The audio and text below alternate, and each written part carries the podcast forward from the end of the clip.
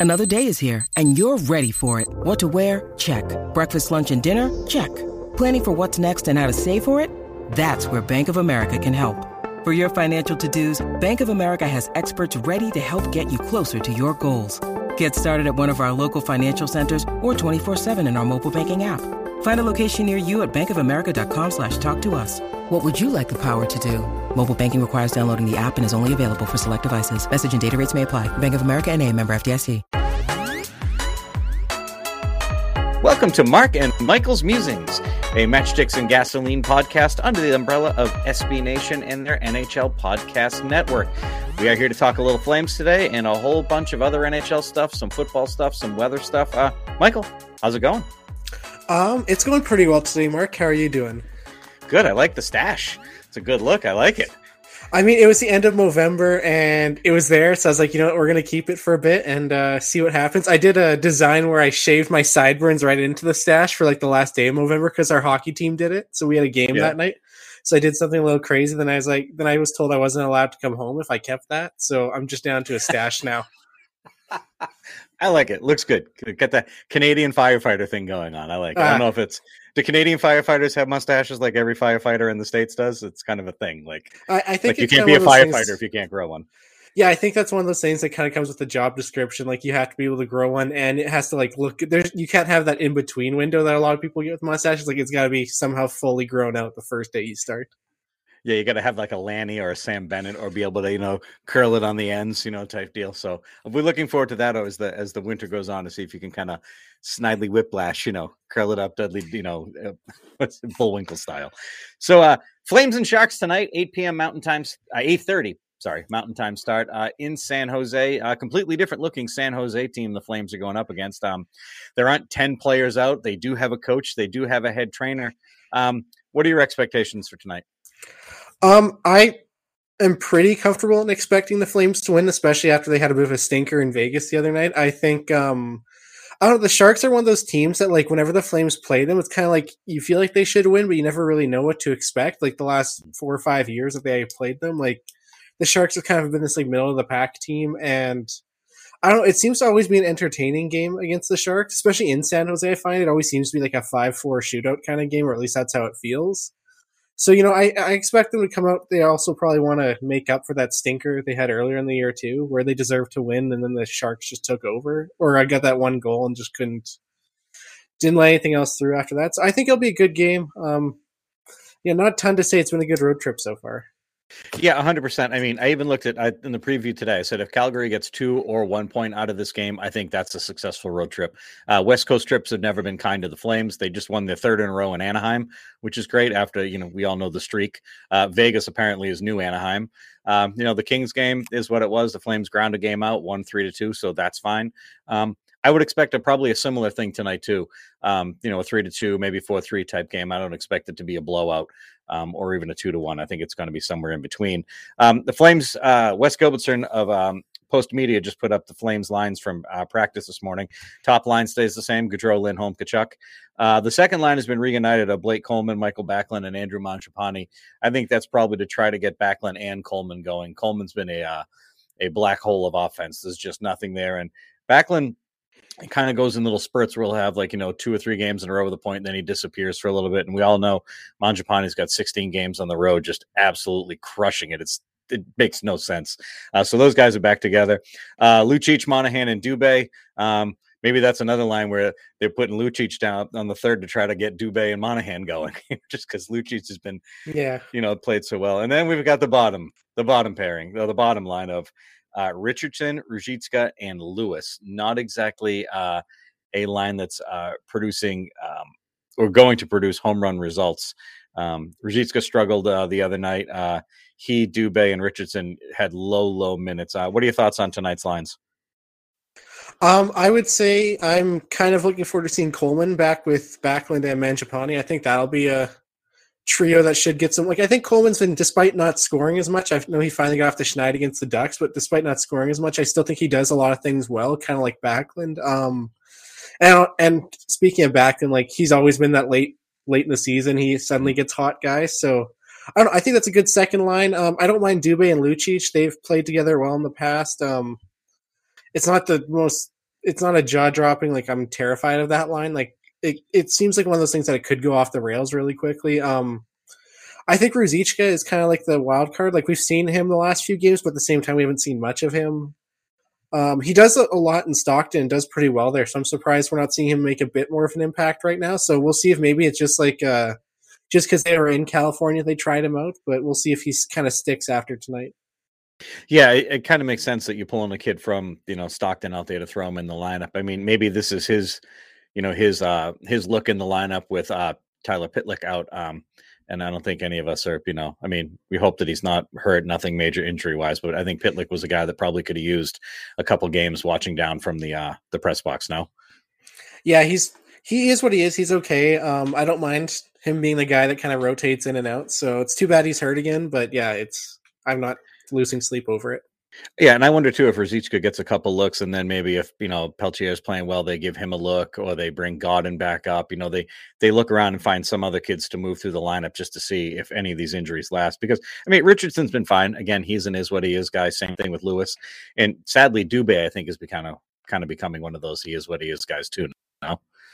Yeah, he seems to kind of just have uh, flatlined of late. I would say like this season, even part of last season, like he just hasn't taken that next step that we were kind of waiting for, like where a guy like Mangiapane has. Um, yeah.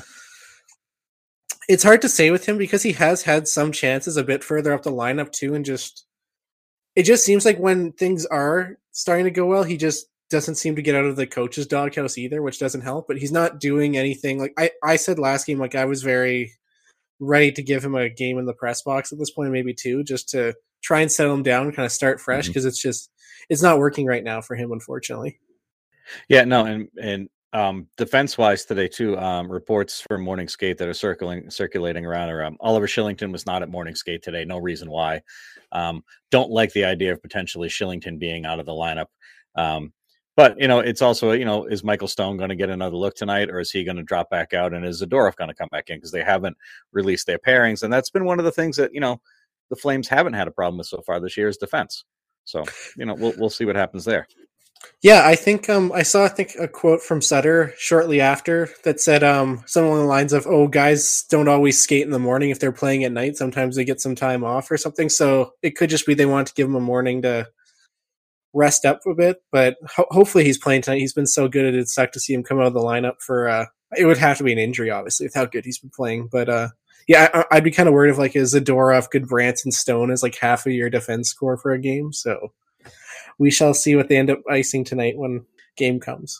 Yeah, let's um, let's all light a candle for Oliver Kylington so he gets out there tonight.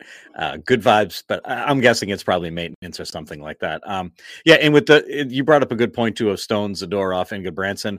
I'm not one of those people. I mean, there's a few people in Flames Twitter that absolutely hammer on Zadorov every game and Gudbranson, and I think it's just like a it's an easy out. It's kind of like how I used to. I had my Sam Bennett grudge, you know, that type of thing with these guys. Um, I don't like the three of them in the lineup together, but two out of the three, I got no problems with that. Kind of, I think I stand where you are on that. Yeah, I get the sense that, like, at least for me, like, I'll hammer on them if they do have a bad game, and I'll, but at the same time, I'll say good stuff about them if they have a good game. I think a lot of people that just hammer on some of these guys are the people that wish Brad Treliving did more this offseason, and these weren't the big guys they brought in. Um, I agree with them on that, but at the same time, like I can't really hold it against these guys. Like they're still doing better than what I thought they would. So it's not really doing anything to keep harping on them. Exactly. They're here, they're playing, deal with it. You can't really make it. You're not going to change that because you're not trading either of those guys at the trade deadline. And honestly, they've played decent enough.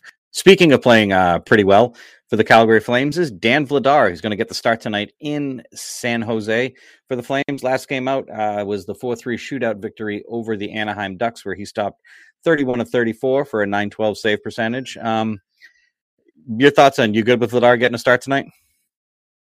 Yeah, absolutely. He's been playing very well this first year at the Flames and really first full NHL season. Five zero and one up to this point. Like, I think we we have them kind of playing in a good balance right now. Um, it's good to kind of get Markstrom in and out a little bit, but um, to really have them playing well together, it's just been such a boost for the Flames. They're both like top five in the league and most of the major stats. So it's it's just nice to have two steady goalies that you don't have to be worried who who they're going to each night. Exactly, and getting Vladar some more starts gets you know gets his confidence going, builds him up a little bit more. And you see Markstrom and the two of them, like especially the other night, he makes the two big stops in the shootout, and the Flames win. And you know, Markstrom couldn't have been more happy. It looked like Markstrom was out there to win the game. So it's nice that they both, there's no real competition. It's like they both know their role and they're both just happy for each other. Yeah, totally. I think we've kind of seen that all year long. It seems to be working well, like the kind of the rookie goalie studying under the master right now. It just it just seems to be a really good balance for the team, and I think just having that balance back there is really helping the rest of the team play well too. Yeah, no, no doubt. I mean, it just it's a good situation to have. I don't think the Flames have had that kind of situation in a very, very, very long time. Um, you'd probably have to go back to, you know, a, a pairing that's that good that you could trust would be like you know Vernon Wamsley or Vernon Lemelin. You know, so like you'd have to dig deep into the Flames archives for that. Um, little news around the NHL: Connor McDavid ejected the other night for boarding, uh, hit during a game against the Kings. Um, you know, uh, Kuemper's head hit the. Uh, you just give me your thoughts on it it's it's one of those plays that like the first time I saw it, I was like, okay, yeah, it's probably a boarding call, but like you kind of watch the whole thing kind of evolve, and like the two hit each other pretty good. The blue line coming in, like, yeah, I I could see how they argued there was enough intent there to give it the five minute, but um, I think it speaks a lot too that we didn't see any supplemental discipline come from it either. That yes, five in a game was enough. The Oilers ended up giving up, I think it was like three goals on the penalty kill during that five minute major, so like I think they paid enough for. it. I didn't think it was like egregious, but it definitely warranted. I would say at least like a double minor. I don't know about a major, but it was it was a tough play in my opinion because like you could kind of see the arguments both sides made. Like, oh, is it a major or is it a minor? So, well, I think I'm fine with where it ended up. Yeah, I, I can kind of sit with you on that one too. And I mean, you know, McDavid's thrown some dirty hits over his time, but he also takes a ton of major hits too. And it's actually was kind of I guess not refreshing. Yeah, I guess it was refreshing to see the league actually kind of put the screws to one of its stars in a game, you know, and not just give them a free pass because of who they are. Yeah, for sure. I think that's important to kind of keep everyone on the same playing field. Um, yeah, at the very least, I think it kind of makes them have to watch out a little bit going forward to see our two the guys might have their eye on him now as well. So, yeah, not a lot to say besides what we've already said about it. Like it's it is what it is. The Oilers lost, which is always good. So yeah, it's kind of a weird play that happens, I guess. Um, other things, other news around the league, or uh, the Philadelphia Flyers. Vigneault is out. The Flyers are in just the Flyers season could not, I don't think, have gone worse other than the season where they used like nine goaltenders because people kept getting hurt. Um, um, and I know we don't cover the East, so we don't have a lot to you know say about this. Maddie would probably have more on this if she was hanging out with us. But um, Flyers fire their coach and then a dog comes out on the ice and takes a dump on the center ice logo in Philly. I mean, I think that pretty much sums up the Flyers season so far. Um, I don't know if you have yeah, any thoughts on uh, that. that's, that, that, that's that's pure Philly. And it's too bad too because they actually have like Carter Hart playing well again, and then just everybody else is falling apart. Um, I'm very excited to talk to Maddie tomorrow when we record, see see what her full thoughts are on it. So yeah. Um, speaking of, well, it's weird, you know, players step on the logo in the, the locker room and the dressing room and everybody gets freaked out. The dog actually just took a giant crap on the logo. So, I mean, I don't even know what that says for you in the rest of your season, how that works. So, um, speaking of teams falling apart within the Flame Zone division of the Pacific, the Vancouver Canucks. Um, Michael, could things have possibly gone worse for a team this season outside of like, you know, illness, COVID type things? Like the Canucks, it's just been – just it's like a bag of poo on fire on a front porch, right? Somebody's got to stamp it out at some point. Well, yeah, that's the thing about the Canucks too is that I think the fans saw it coming, the other teams and their fans saw it coming, but they just didn't for whatever reason. Like even after last year when they were pretty bad too, like they just didn't think they were going to be bad this year. Like they they're accidentally bad, which is not good, right? They um they haven't planned to be bad in the last like decade, but they've been bad for most of it. So it's like what's your plan here? Then obviously we kind of saw things come to the head with the fire Benning chance and everything during that Pittsburgh game. But now I'm glad they finally made a move. I think like as a friend of some Canucks fans, like it kind of sucked to see how much they were kind of suffering towards the end here. So like I hope things get a little bit better now with Bruce Boudreau, but uh, hopefully not too much better because you know we still don't want them being good.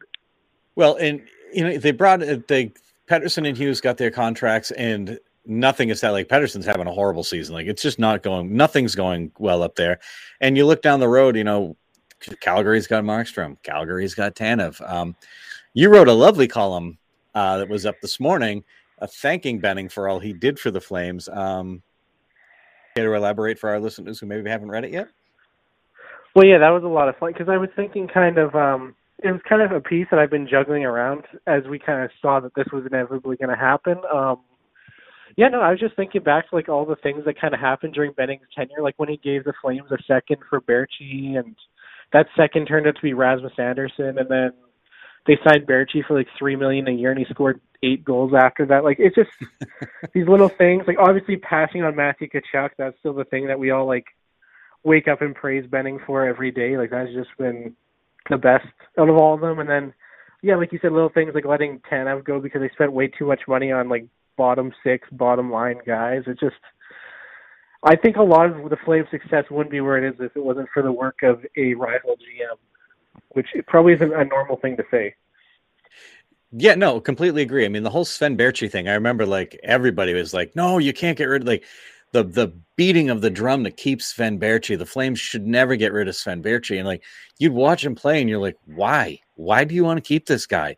Like he's not good. Like like let it go. Like kind of almost like kind of like a Mark Jankowski. Like you know the the the lofty goals and hopes and dreams for a kid were there, but like he's just not good. So like that one I never understood. And then the whole like you replace Chris Tanev with Travis Hamonic, and I mean Hamonic came up for one game and now he's back in the minors. Like it's it's almost like like I think I said it a couple weeks ago. I don't know if I was talking about the Flames or somebody else, but it's like Vancouver's definitely like that bus on fire with no brakes, filled with puppies driving toward a gas station. You know, it's just they're a hot mess. Yeah, and like I'm glad they finally got a game back in the win column last night, but man, they're I think they've dug too deep of a hole unless like all of their guys who've been struggling start suddenly scoring like two points a game, like McDavid or something. Um, yeah, they might already be too far out of it, which is a shame to say with 55 games left to go in the season or thereabouts. Yeah, well, I mean, good news for Calgary. It's one less team they have to worry about in the Pacific and the West.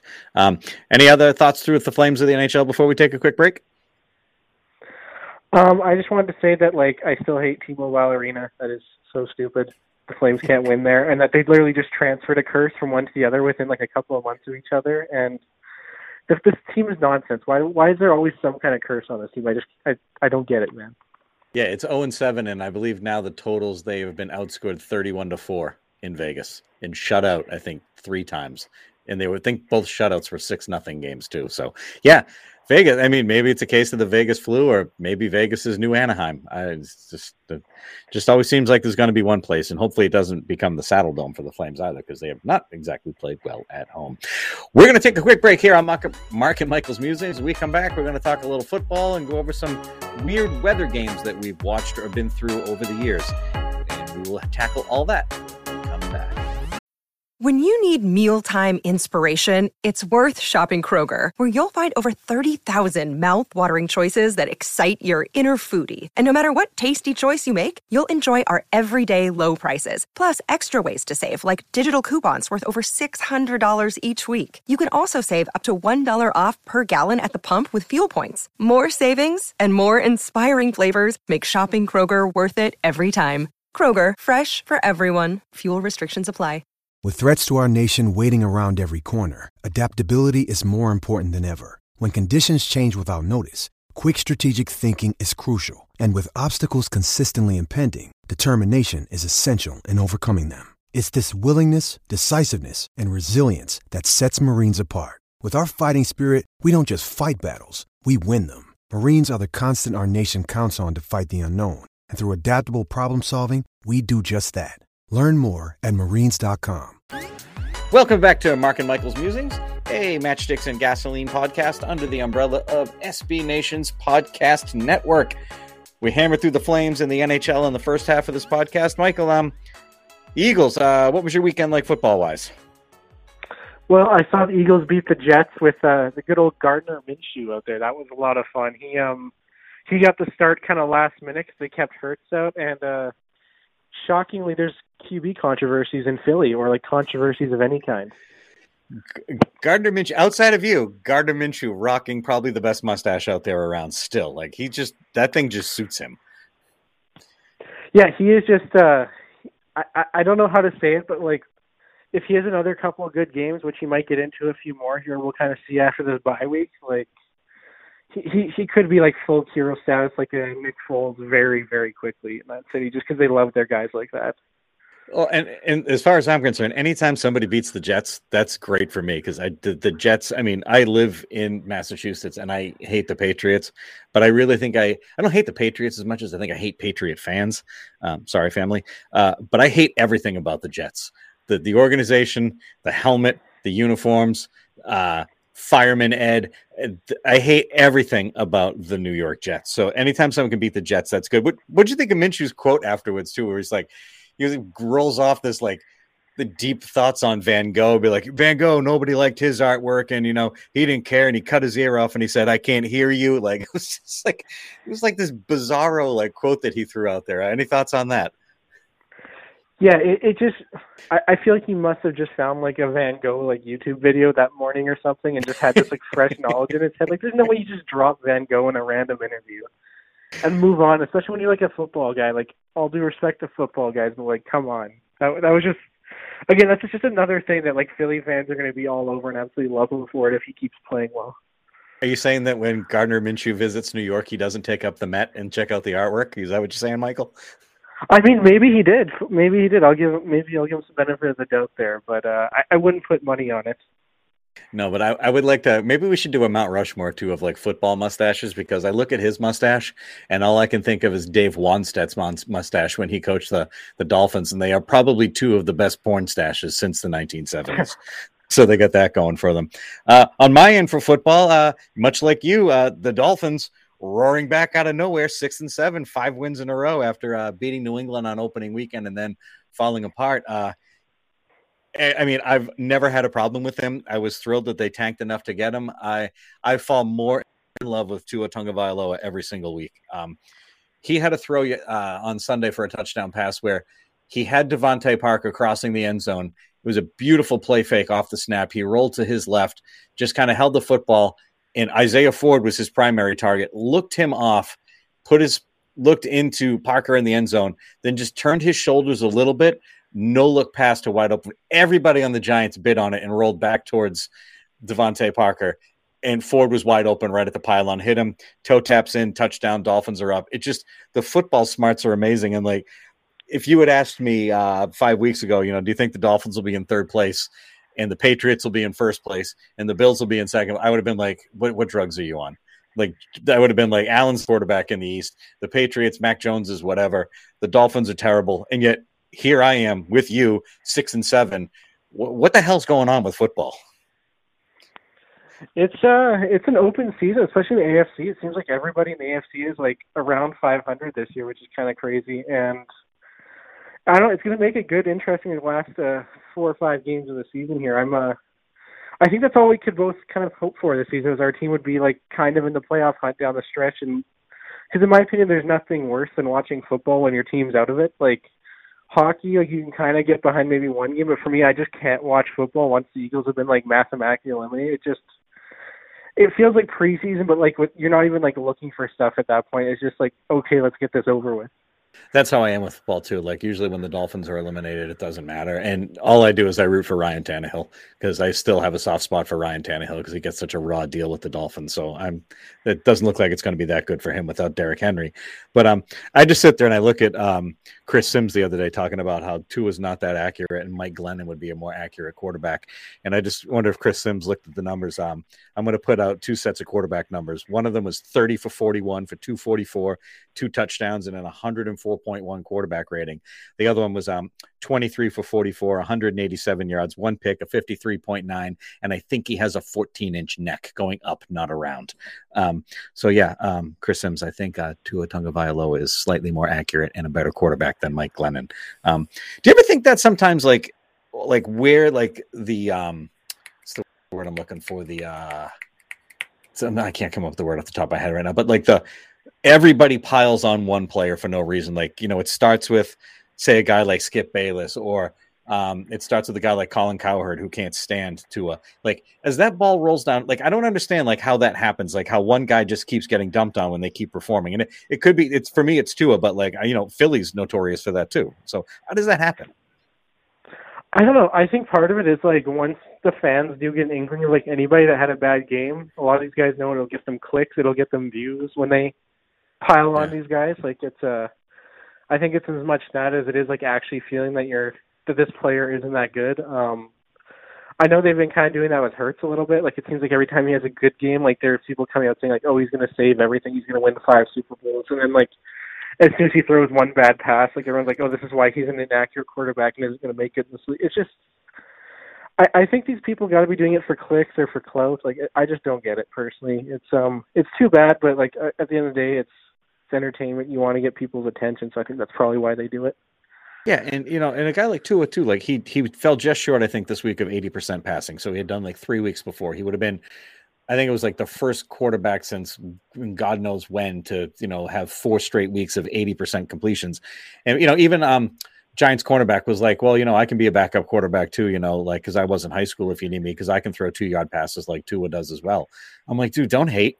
Like, you know, Tua juked that guy on a play and like he dove and he missed him. He broke his ankles. He went around and picked up three yards on a quarterback run. And, you know, it was like, like, I don't care how far the ball moves downfield. I'm like, like I grew up watching Dan Marino. The move, the ball moved downfield a ton, didn't lead to Super Bowls. Okay. And I love Dan Marino. Like, like bury me in my Marino jersey. Okay.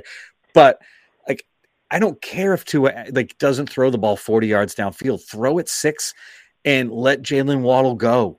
Let Parker, let these guys run. I don't know how you feel about that. Like, I'm over the big Warren Moon, Jim Kelly, Dan Marino, you know, launch it downfield, the old, the old run and shoot, the old chuck and duck in Houston and Atlanta. Like, that stuff to me, I don't care. Like, get me down the field and win. Put the ball in the end zone, right? Yeah, I'm kind of on the same page there. Like I'm kind of at the point where it's like, like you said, just get the ball down the field. It doesn't really matter how it gets there. Like it's nice having a quarterback that can have that that big play capability. But uh, I think it's such like a low percentage play now too. It's um, it just doesn't feel like we're seeing as many guys who would take those shots anymore, regardless of if they're good enough to do it or not. So, yeah, I don't mind a game manager quarterback as long as they do have a little bit of an ability to like up their game in like the big games, but I think we've seen this league at the very least. Like if you're a mediocre team, like the quarterback that's just good enough to, like, it's kind of like with goalies in hockey. Like to win the cup, you probably need like an elite goaltender or a very very good goaltender. But to like just get into the playoffs and be like at least a respectable team, like you don't need a ton. Just you need someone that you can rely on, kind of to not screw things up bad enough for you to lose.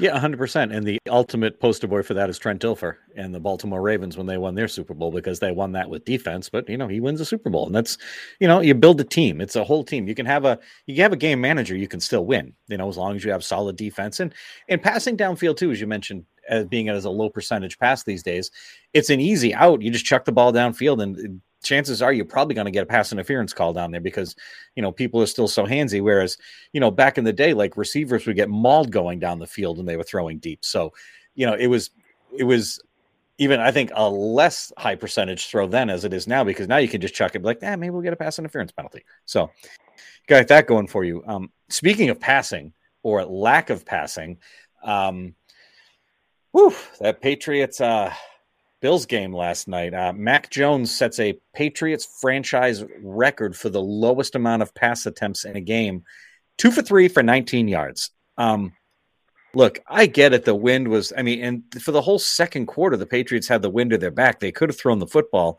I hate the Patriots, so I hope it's Belichick not trusting Jones because he sucks. But like, um, is that like, is I mean, it worked. They ended up getting the win, but like, is that just Belichick being smart, or is that Belichick not trusting his quarterback?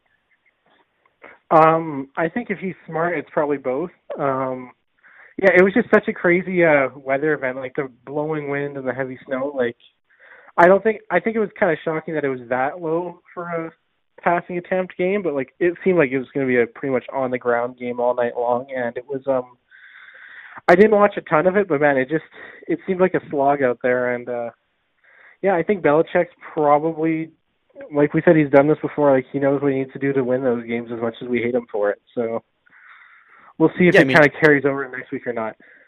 Yeah, I mean, you look at those conditions too. Upstate New York this time of year is no guarantee. I mean, I was four miles from the Canadian border this weekend in Vermont, you know, directly across, and it rained and was foggy the whole way up. I woke up on Sunday morning at 6 a.m. to take my son to a hockey game, and it was like 12 degrees there was three inches of fresh powder and the wind had to been blowing 40 miles an hour it, like it always changes right and you look at buffalo it's smart you you know when you have the wind to the back you know you might want to put the ball up in the air but i also blame this on both um, Buffalo's defense too. Like you know they're going to run the football, right?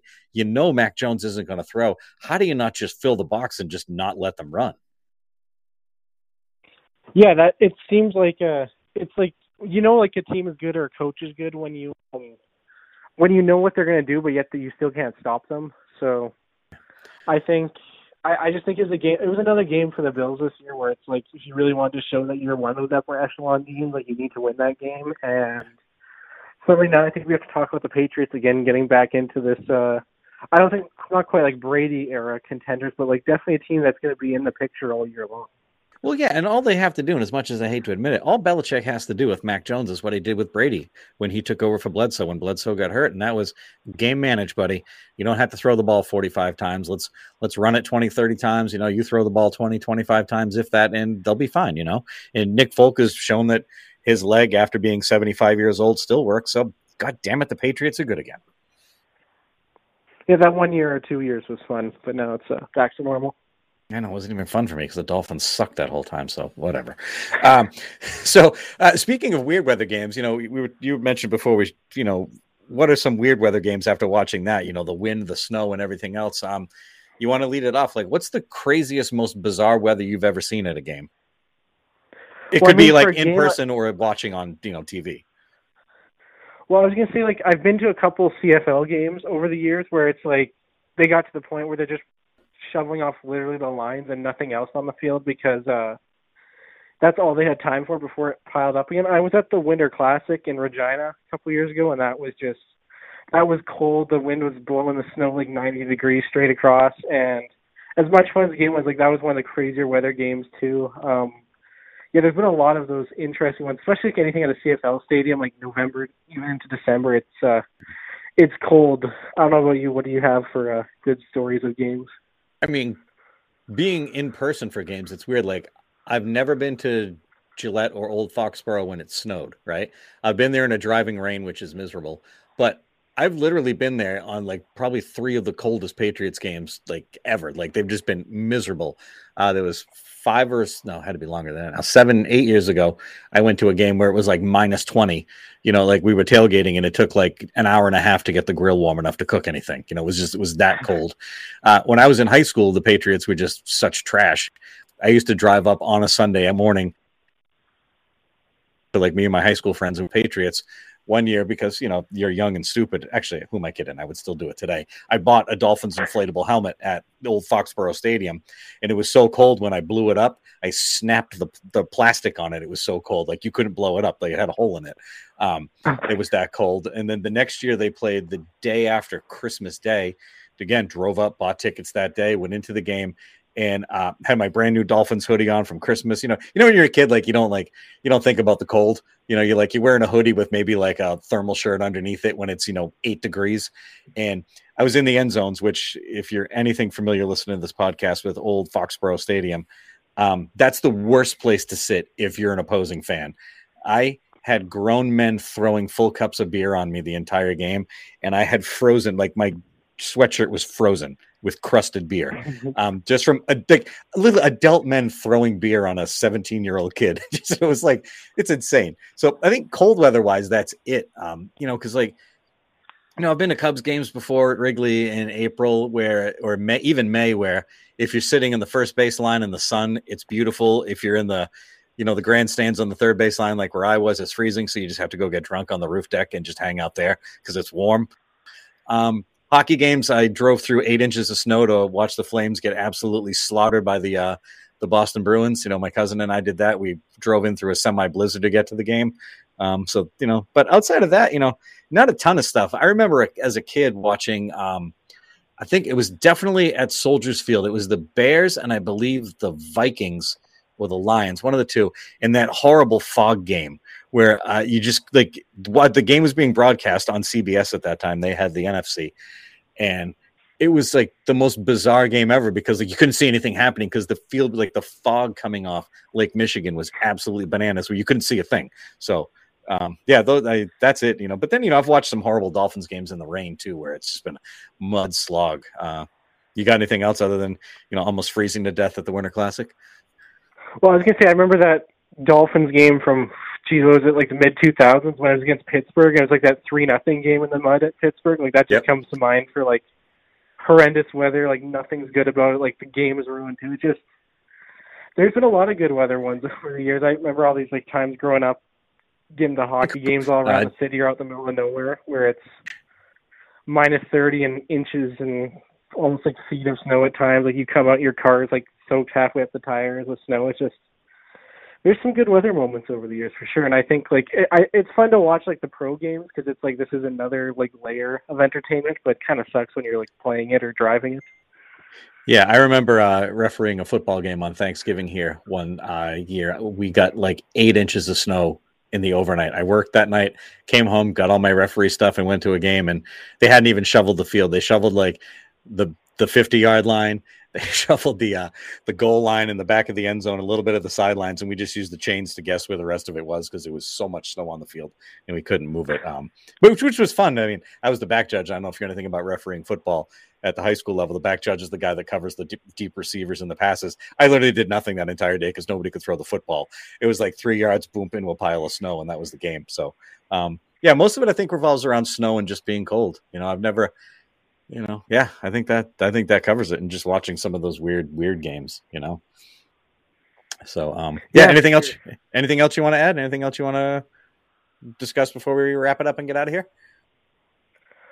Um, I think I'm pretty good. I'm just uh, getting excited to hopefully watch the Flames end this trip on a good note, and then yeah, it's gonna be a bit of a challenge this homestand, but uh, they've lived up to most of our expectations so far, and most of the challenges. So we'll see if they keep that going. Absolutely. All right. Yeah. Flames and Sharks tonight, 8:30 p.m. Mountain Time start from San Jose at the SAP Center in San Jose. In San Jose. It's the longest name for an arena I think I've ever seen. Uh, Flames looking to wrap up this road trip with a third victory and come home to face the Carolina Hurricanes and the Boston Bruins. Michael, thanks for coming on and talking all kinds of stuff this afternoon. You have been listening to Mark and Michael's Musings. If you like this podcast, you can find us on iTunes, Google Podcast, or Spotify under the Matchsticks and Gasoline heading. Just search us up. We are part of the Matchsticks and Gasoline Podcast Network underneath the SB Nation podcast umbrella. Thank you all for listening, and we will catch you next time on Mark and Michael's Musings.